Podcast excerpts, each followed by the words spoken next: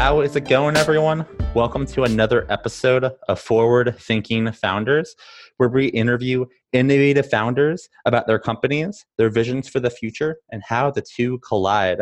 Today, I am super stoked to be talking to the CEO and co founder of Golden, Jude Gomila. Jude, how's it going? I'm good. How are you doing? I'm doing really well. I'm excited to be talking to you and learning more about what you're working on with Golden. Uh, to start, um, I'd love to hear a, like you know a little bit about you and your background, and then we can dive you know right into Golden. Sure. Yeah. Thanks for hosting me, by the way, and reaching out. So, um, just some quick backgrounds on myself. So, originally from from the UK, born in London, switched over to San Francisco around ten years ago to do Y Combinator. So I, I, I came out on a plane and didn't really have any money, didn't really have a proper visa, and um, didn't have a ticket into Y Combinator, but decided that resolutely that I wanted to get into Y Combinator and do a company down in the valley.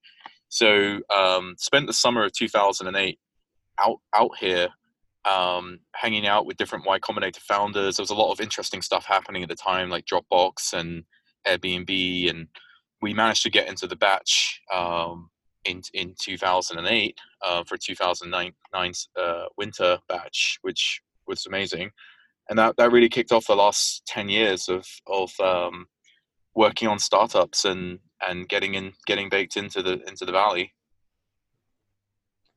All right. That is that that's awesome. I'd love to hear um, a little summary over uh, about what it's been like in the last 10 years and then uh, most recently as of 2017 what your most recent startup is golden.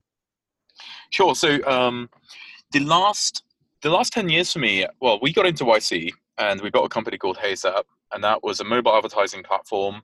We we watched a lot of interesting things happen in the valley. Change, you know, things changed. Um, tech went really super mainstream.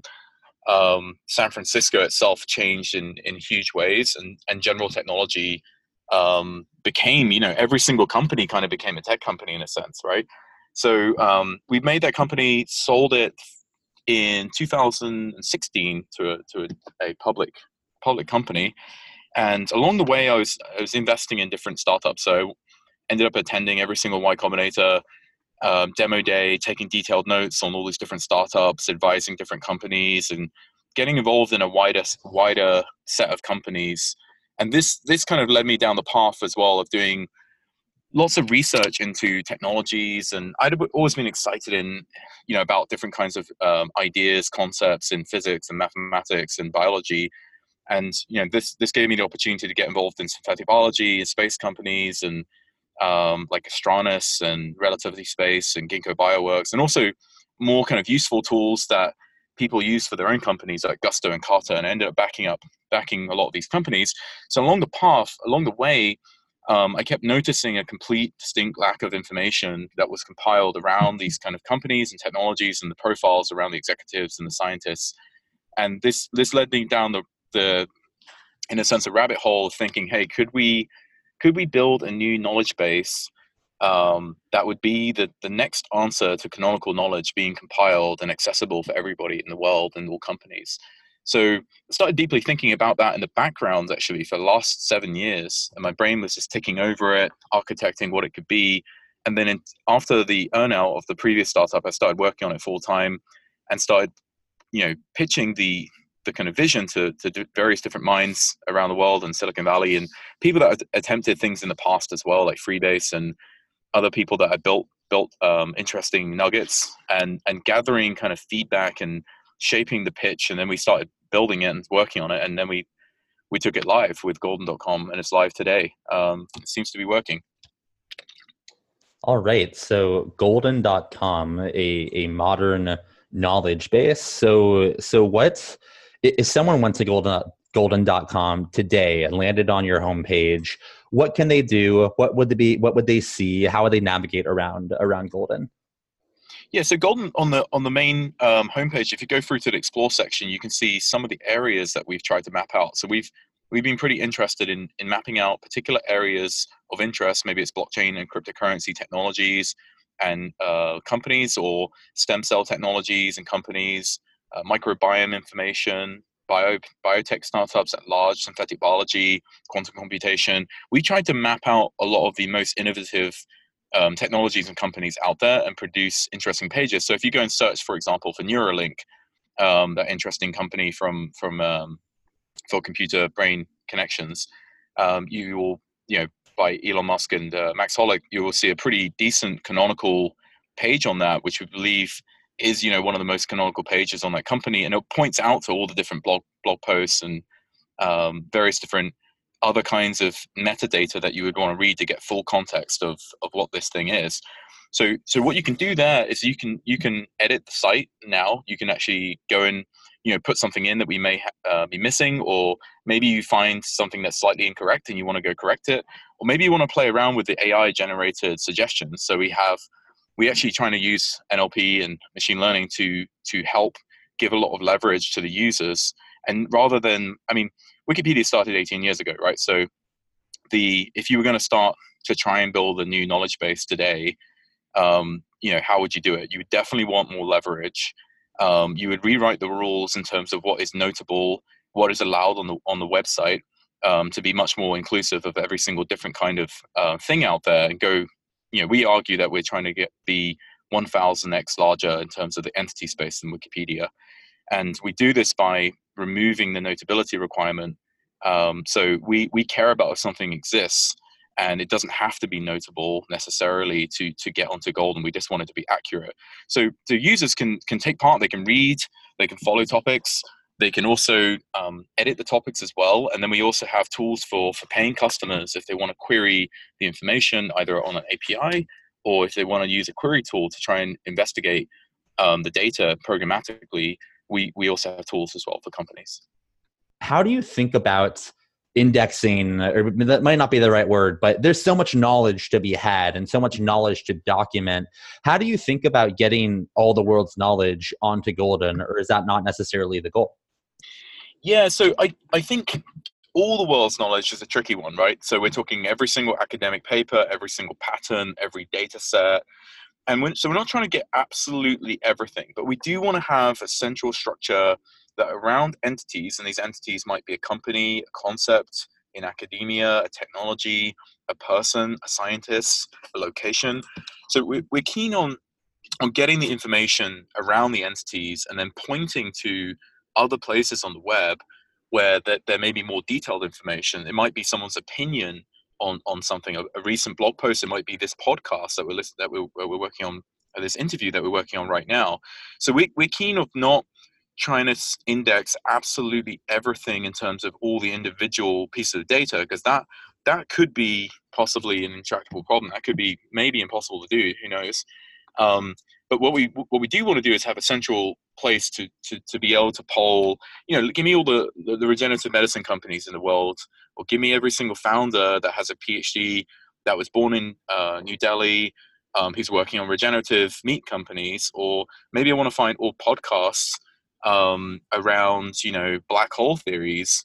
And, and and this this stuff to me it, that should be quite programmatic in the way that you should be able to get to that. So when you when you talked about search earlier, we're not trying to replace search engines because if you look at search breakdown, you know, maybe 10 to 20% of search is around trying to find an entity, like a specific thing. And the rest could be, you know, what time is my flight? What when when's the next bus? What's the cheapest like XYZ? We're not we're not trying to do um, the other kind of 80% of search cases. So I do think we, we've we've deliberately tried to put a ring fence around the mission of what we're trying to do to make it not um, all consuming or too unfocused and actually make it more realistic. And I think, you know, if we look at Wikipedia, there are many topics that we would love to see, um, you know, out like co- covered that couldn't that f- fly below the notability threshold normally.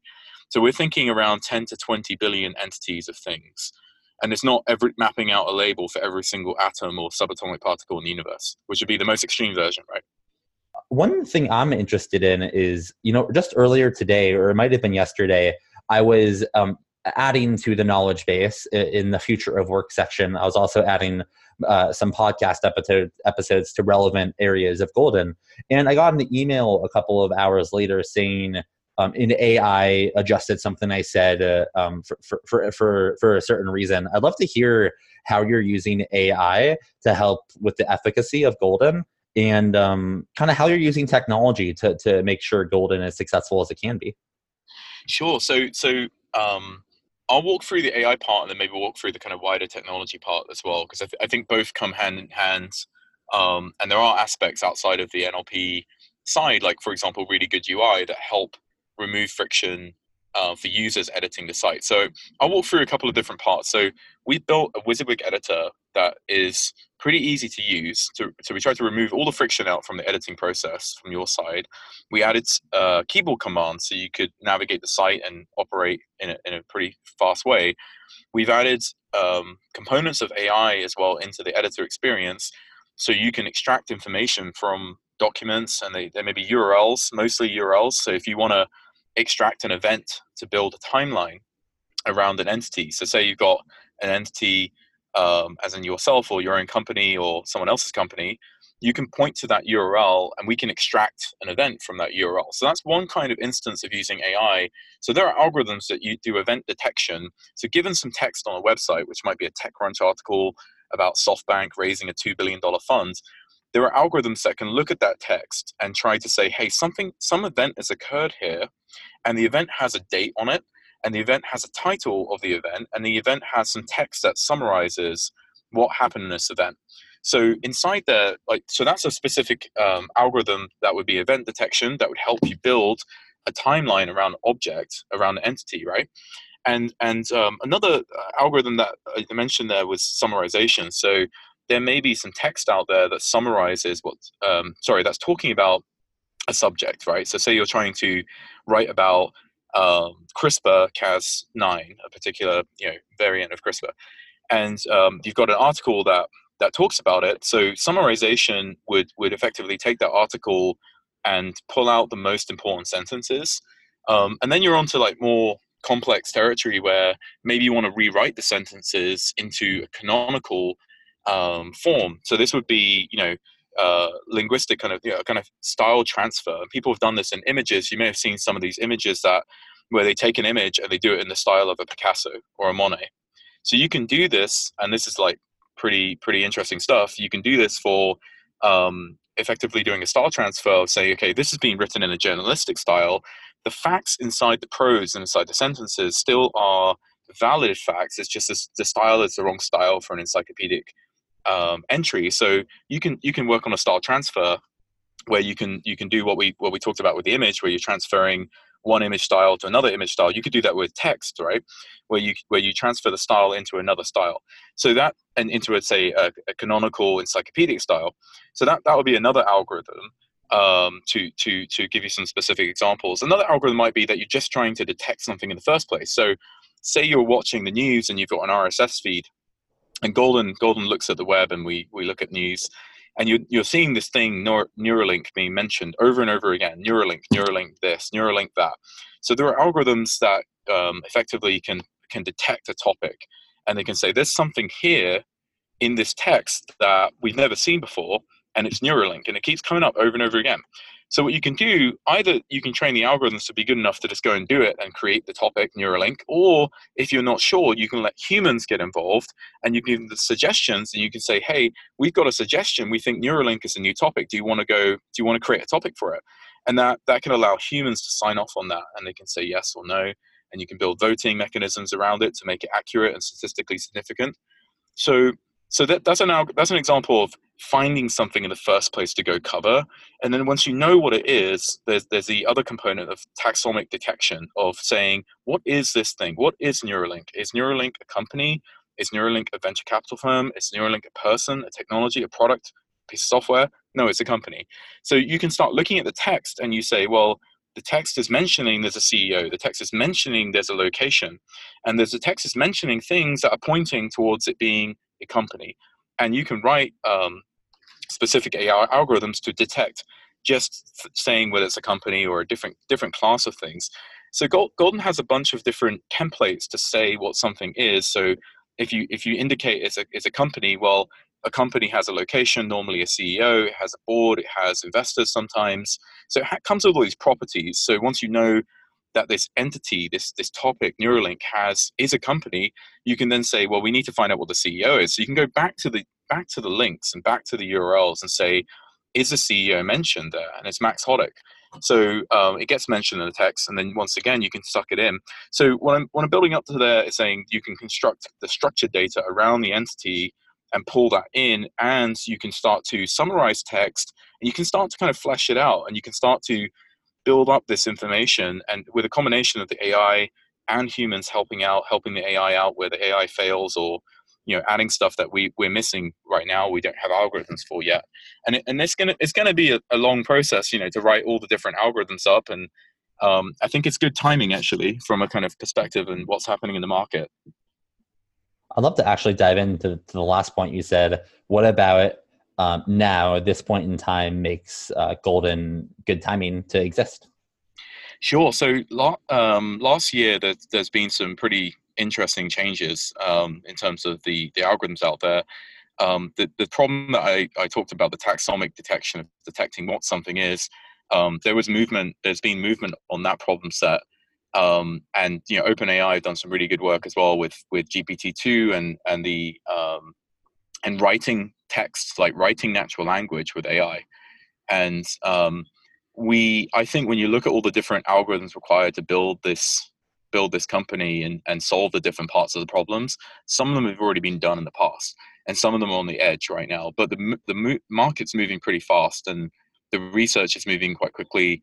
So from a timing perspective if we said hey let's zoom this back 10 years ago i would have said mm, probably too difficult. Um, and it, you know there, if you remember freebase and metaweb and google bought got, uh, got freebase and it became kind of google knowledge graph um, that was focused around like pulling out facts into these triples. And that that was where you know that kind of reflected in a way like maybe where the algorithms were or the practical algorithms were.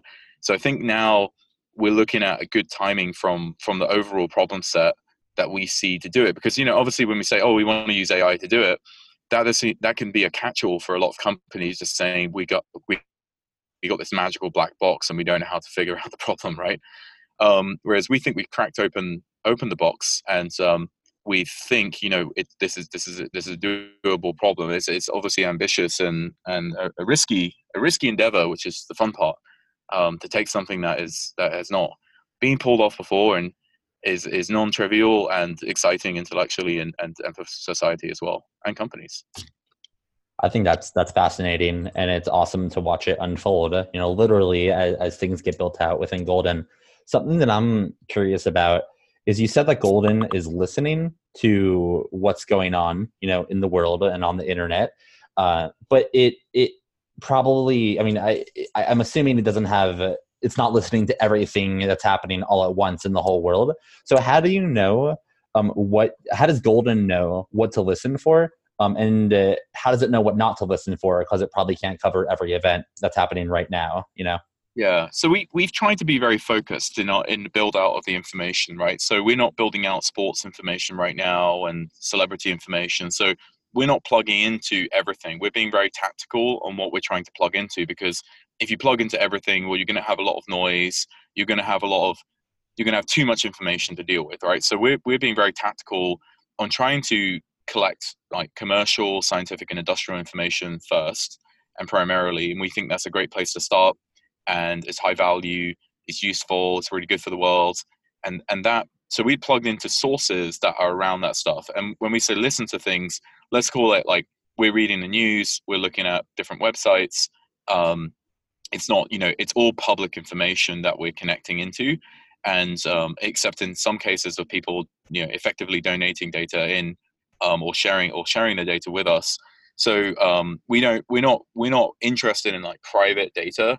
We're more we're much more interested in extremely fragmented public information that is just everywhere like spread over the web and you know loosely compiled and loosely indexed in some places it might be stuck inside an academic paper it might be stuck inside a pdf it might be stuck inside a website footer it might be stuck inside an about page or um, so i'm interested in in getting this this data that's really fragmented and try and compile it into like a useful queryable form where you can you can just get to it at your fingertips and and you know somewhat try and solve maybe the lensing problem eventually where you know different kinds of users need different levels of data. You know if you're reading about the riemann hypothesis and you're a phd in the subject you're going to need something deeper than if you've never heard about about it before and you've you know you're, you're pretty early on math then the riemann hypothesis is pretty tough to get into. You might need to know you know what complex numbers are or you might need to know what a graph is to start off with. So there's different kinds of ways of then layering there's like a collection of the information problem which is you know you could argue what the hardest part and then there's the display problem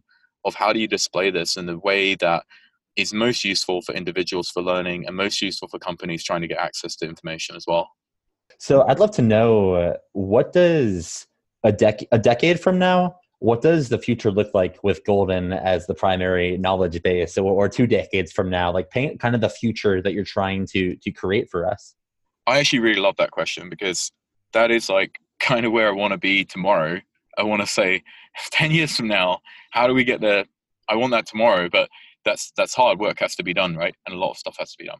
So let's say let's paint a future maybe um, a decade from now we could have maybe a hundred million topics or maybe even a billion topics filled out in full and this information would be you know we, we, I would hope that we would have done multi-language by then. Um, we we've we started off in English, and we want to prove out that we can do like large scale in in a language first, and then we want to go multi-language. So hopefully we get multi-language there. Um, I hope that we've automated out all the most boring tasks for humans to do, where the most exciting stuff might be even that they can leave their opinions on the canonical information, and you know rather than them um, having to work on the consensus canonical information, they they're really living leaving opinions on sentences and hashing out details on valid validity of claims. Right. Um, I would have hoped that we would have gone um, down the rabbit hole a little bit as well, um, going deeper in terms of validating claims and getting to, and maybe we would, the platform even would have solved some problems where people would have just argued out, um, you know, a particular problem set and come to some useful conclusion um, I would hope that we would have mapped out interconnectivity between all these topics and all the academic papers, um, possibly all the patents as well. I don't really care too much for patents, um, and we can talk about that later if you want to. Um, and you know, um, the I think on the commercial side, like we're we're booting up a lot of paying customers that want to access the information in a programmatic way and in a bulk way. So I think that we would have a thriving commercial business with serving the top um, companies of the world and using that money to reinvest back into the company, back into the mission, the North Star, back into the algorithms and the user experience. I would have hoped we would have touched the lensing problem a little bit where, you know, depending on what kind of user you are, you're seeing different kinds of data, which would be very interesting. That might be more in that second decade, right? So if we if we come over to that second decade, then you know, customizable learning is pretty interesting to me. Where if you go to a page and you're reading about something, it doesn't have any knowledge about what you know in your brain and the sentence doesn't really change um, based on what you know ideally every word you would read it would be kind of following your learning curve on an individual basis of like hey you're about to read a word you've never seen before you instantly need that tab opened and more context about that word and you know there's memory memory dynamics right of like okay well i need to see that word next week and then three weeks from now and then few, few months from now whatever the dynamics are there in order to allow you to remember and learn quicker. So I think there's a lot of interesting stuff on speed of learning, accessibility of the information, breadth and depth of the information. Maybe we'll be pulling in more data types like images um, around around these objects, and um, really kind of mastering and getting all the kind of data um, in there. Um, building stronger kind of audit logs and making backups as well. A lot of things I've, I've, I've scanned, you know, Wikipedia in the past and I found like a lot of um, links are broken as link rot um, for citations, and it's real shame because you, you, some of the most niche, interesting information sometimes you just can't get it. And, and, and I would hope as well there's a convergence on more real time information. Things that are changing very quickly are always hard to maintain, right? They have a they have a high um, half life, and and these half lives um, mean that updating updating it uh, has to become more real time as things are changing. Like the worst case being a stock price, right? Um, so so you know live variables you know eventually that would that would be interesting to try and master that as well um, and then who who knows i mean i'm interested as well like what what users where users want to take it um, what use cases there would be there we may have graphing um, to be able to be able to see you know graph different kind of data on on the site and do comparisons. Um, I would hope we can do a lot of things algorithmically on predictions of values. Like say we can't find out a value of something and we can try and infer it and we can try and predict what the value might be statistically um, that could be kind of interesting as well to if the data's not around but we can kind of guess what it could be um, based on stats and, and seeing that in different contexts i think would be really interesting. It seems like the potential for golden is limitless and uh, that, that that's exciting as, as, you paint this vision of, of what it could be i have a, a couple more questions for you some uh, going a little bit away from golden but you're definitely like you, you know a very informed person. You've been in tech you know the last decade. You've invested in companies. You started two exited one. I'd love to hear i'd love to hear what you think are some of the the biggest problems you know in the world that you wish were were that you wish could be solved that might be outside of the realm of what you're working on? Okay so uh, let's let's throw out some interesting ones. I felt like the world doesn't have a roadmap. Um, imagine like roadmap.org and i don't know if that url is already taken but we saw the world's problems, like literally your question, right? Where we saw a collaborative view or some kind of consensus view of the world's problems, like let's just say carbon sequestering, and we saw every single different company, university, individual, any attempt that is being made and all the data around that to solve that problem. It might be um, so there could be problems on a local level or national level, but I feel like you know, as a society, we have this like race race going on between all these different countries. A lot of it's zero sum, and it's it's a shame. And it doesn't necessarily have to be like that, where we could like rewrite it and say, okay, well, let's make let's make a roadmap for the world for the world's problems. And you know, people are going to have to argue about how to solve them, whether it's the right problem, whether solutions by good or bad. But at least there'll be some place to go and do it. And you know or look up is anyone solving this? Who's solving it? Because there's, there's solutions that are going to come out from all different angles from academia, from from companies, from individuals, from from maybe government even. Um, so the yeah, so I'd love to see that, and then and and more um, narrowly um, carbon. I mean, this this carbon issue or carbon dioxide in the atmosphere is kind of an interesting problem, right? So carbon sequestering. Um, I recently read about a company that is doing trying to print jet fuel from the air, and obviously it needs energy as an injection from you know solar panels or the grid or whatever you want and you know they pull in um, they do like co-electrolysis um, i think and then they produce a kind of synthetic oil and then from there they can make jet fuel it prints like a, a thousand liters per day um, which apparently runs a jet, jet engine for like a, a, jet for like five minutes or something so i don't know if all those numbers are right i read this on uh, somewhere else uh, and it needs needs fact checking but that's that's an interesting thing because it kind of got me thinking about there's a pr- you're putting a price now on carbon so before it's like mining, people mine from the ground and they mine from all these different places. And imagine if you mine from the air and you say, actually, now the carbon dioxide has a value on it. And maybe the economics don't work right now, but let's just say energy problems, energy gets, um, you know, solar panels improve and energy becomes more liquid. Maybe it won't. Maybe it, maybe the economics will never work. But I think if the economics, you can get it to work, then you, you know people will will be distributed like mining could be distributed from the air where you're like actually people are racing now to like suck co2 out of the air because they're realizing it's super distributed and flexible and valuable and carbon is like an amazing you know um, way to store energy right? Um, or maybe it doesn't go in that direction. Maybe maybe batteries we know battery technology is a really big problem and there's you know tesla doing really interesting stuff with that and maybe maybe we go into a future where you know we can get completely off that um, we don't need that kind of high density energy storage and we go into a battery area. So so there, there's some areas um, i think energy is one of the most interesting ones. Food production is another one as well like moving off animal um, moving off animal usage as much as possible um, antibiotic risk resistance issues that come from agriculture and and the existential threats of antibiotic resistance are, are very interesting. Um, general longevity is a, is a double-edged sword, right? If you double the length of people's life, you know you, you you end up with resource problems as well. So I think society getting a sense of balance and understanding is you pull this string here, what happens to the ball? What happens to the ball if you've got this tangled string of, of knots? Um, and and um, edu- education, um, especially for like younger um, younger people in terms of like educating them and understanding like personalized education based on how you think yourself and how even maybe your genes um, you know like point towards your education um, modes uh, or your upbringing and, and and getting a grip on that would be really interesting because i think there's a we just throw all these people into a classroom right?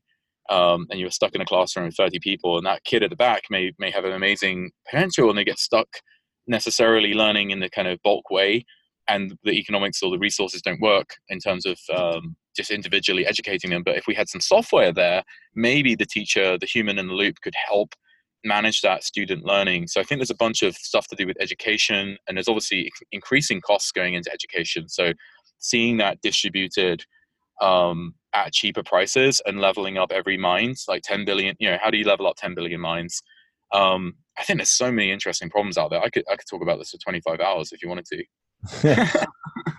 I, th- I think you uh, you touched on some um, really interesting ones, and I agree. There there's a lot out there, but for every problem, I feel like there are there are people working on solutions in in the startup world and just in the world in general, which is which is always exciting.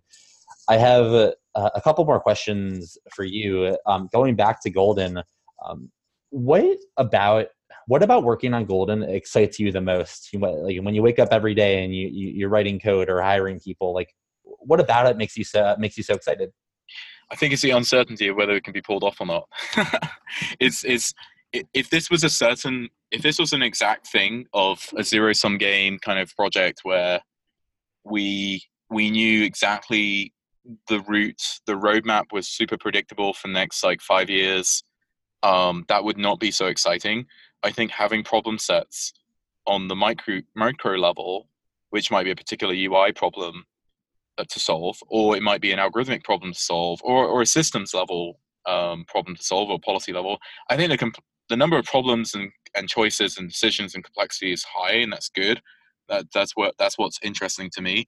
And then and then maybe less less um, or more sorry more importantly, not about like my perception of of what's um, interesting to me and, and, and stimulating intellectually, but um, it's, it's just getting the information to other people is very satisfying um, and, and very exciting about knowing, hey, if we really do get scale, that's like order of magnitude um, larger than Wikipedia in terms of the data, that's serious. That's serious business for the world. And like, we're not there yet, right? So we can't, we can't say we are there yet or, um, you know, so, so getting to that scale is where getting to a threshold where you think – someone actually learned something from this that was useful and true and helped them that is exciting. There's a threshold where you end up walking around um, where you actually help someone learn something and not waste time and get on with their mission whatever their mission may be uh, or this pure learning pure abstract learning. Um, also just getting getting to grips with like the all the esoteric information that's hiding around and uncovering it. It's kind of like going into a library, a dusty library, and saying, "Hey, we're going to digitize this library," which is kind of like the internet, and um, it's got all the information kind of out there, and now we need to put it together. And you know that is interesting. Um, and I think about the OED, um, the Oxford, Oxford English Dictionary, and some of the stuff about how it was put together extremely manually, um, and and and, almost like uh, insanity level modes, right? But it worked, and now we have this like great book with all the words in it. So, um, and you know, I'm, I'm, I'm, I'm in. That's that's what's exciting to me. There's a lot of different problems, um, and and hopefully something like really useful for people every day. Absolutely, absolutely. And my last question for you is something that that that I always ask to every guest. It's it's you know we have a lot of listeners that that tune in and they want to start their own company. They're inspired by the guests and, and they want to do it themselves, but they don't necessarily know the best first step to get started, the best way to, to break into startups. What advice would you have for someone who wants to start their own company but doesn't necessarily know the, the best first step? I would say join a startup. I would say I joined, I worked for two startups um, the first time for free, and it was slightly miserable, but I learned a lot as in I was put in the basement of the Cambridge University engineering department. I worked for a solar power company, and they gave me an impossible problem that had not been solved in the industry. I didn't know it was an impossible problem, so I went into it naively, just trying to solve this problem. I don't think I solved it, but um, they they gave me some kind of really hard problem, and they said, okay, just go work on that for a couple of months. And the manager didn't check in with me, but I, I learned something that you got to get the pro- you got to figure out the context, and you got to figure out, am I solving the right problem?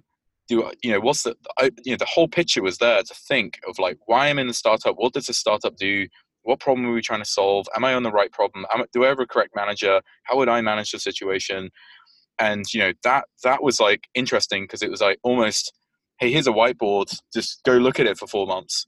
Um, the other the other one I looked at, the other one startup I joined, and I do yeah I do think um, to your main question, like joining a startup and getting joining a great startup as well is, is a really good way to see how it operates. And you can join at different levels. So you could join at you know a three person startup and it's going to be pretty chaotic, or you could join at a, tw- a 15 person or a series A or a series B level company. So getting dabbling in different stages and getting a feeling of what the hell is it like to work at Google what the hell is it like to work in a two person basement startup? What the hell is it like to work in a 25 person Series A or Series B company?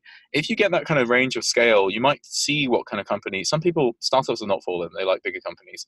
Some people cannot operate in big companies, they need to be in a startup. So, knowing that and then knowing what problem sets you want to solve and like looking in the mirror and saying, you know, what, what do I actually want to go solve in the next 10 years and not necessarily joining something um, well also you want to pick the right team as well so there's lots of different variables there learning speed picking the right team um, you could also go the other route and just try it you could try your startup it's a riskier route and i i did that um, early when maybe i should have stayed around like learning from other startups and i just tried it and that that was a hard route and it's painful and you will fail over and over and over again and if you stick with it maybe you'll get there that is uh, very relatable. yeah. And with that, uh, I mean, that's great advice. And I, I, appreciate you coming on and talking about Golden. And I'm really inspired by what you're working on. And I'm looking forward to seeing it, it grow into, into the vision that you painted. So thanks for coming on, Jude. Yeah, thank you very much for the questions. It's really fun.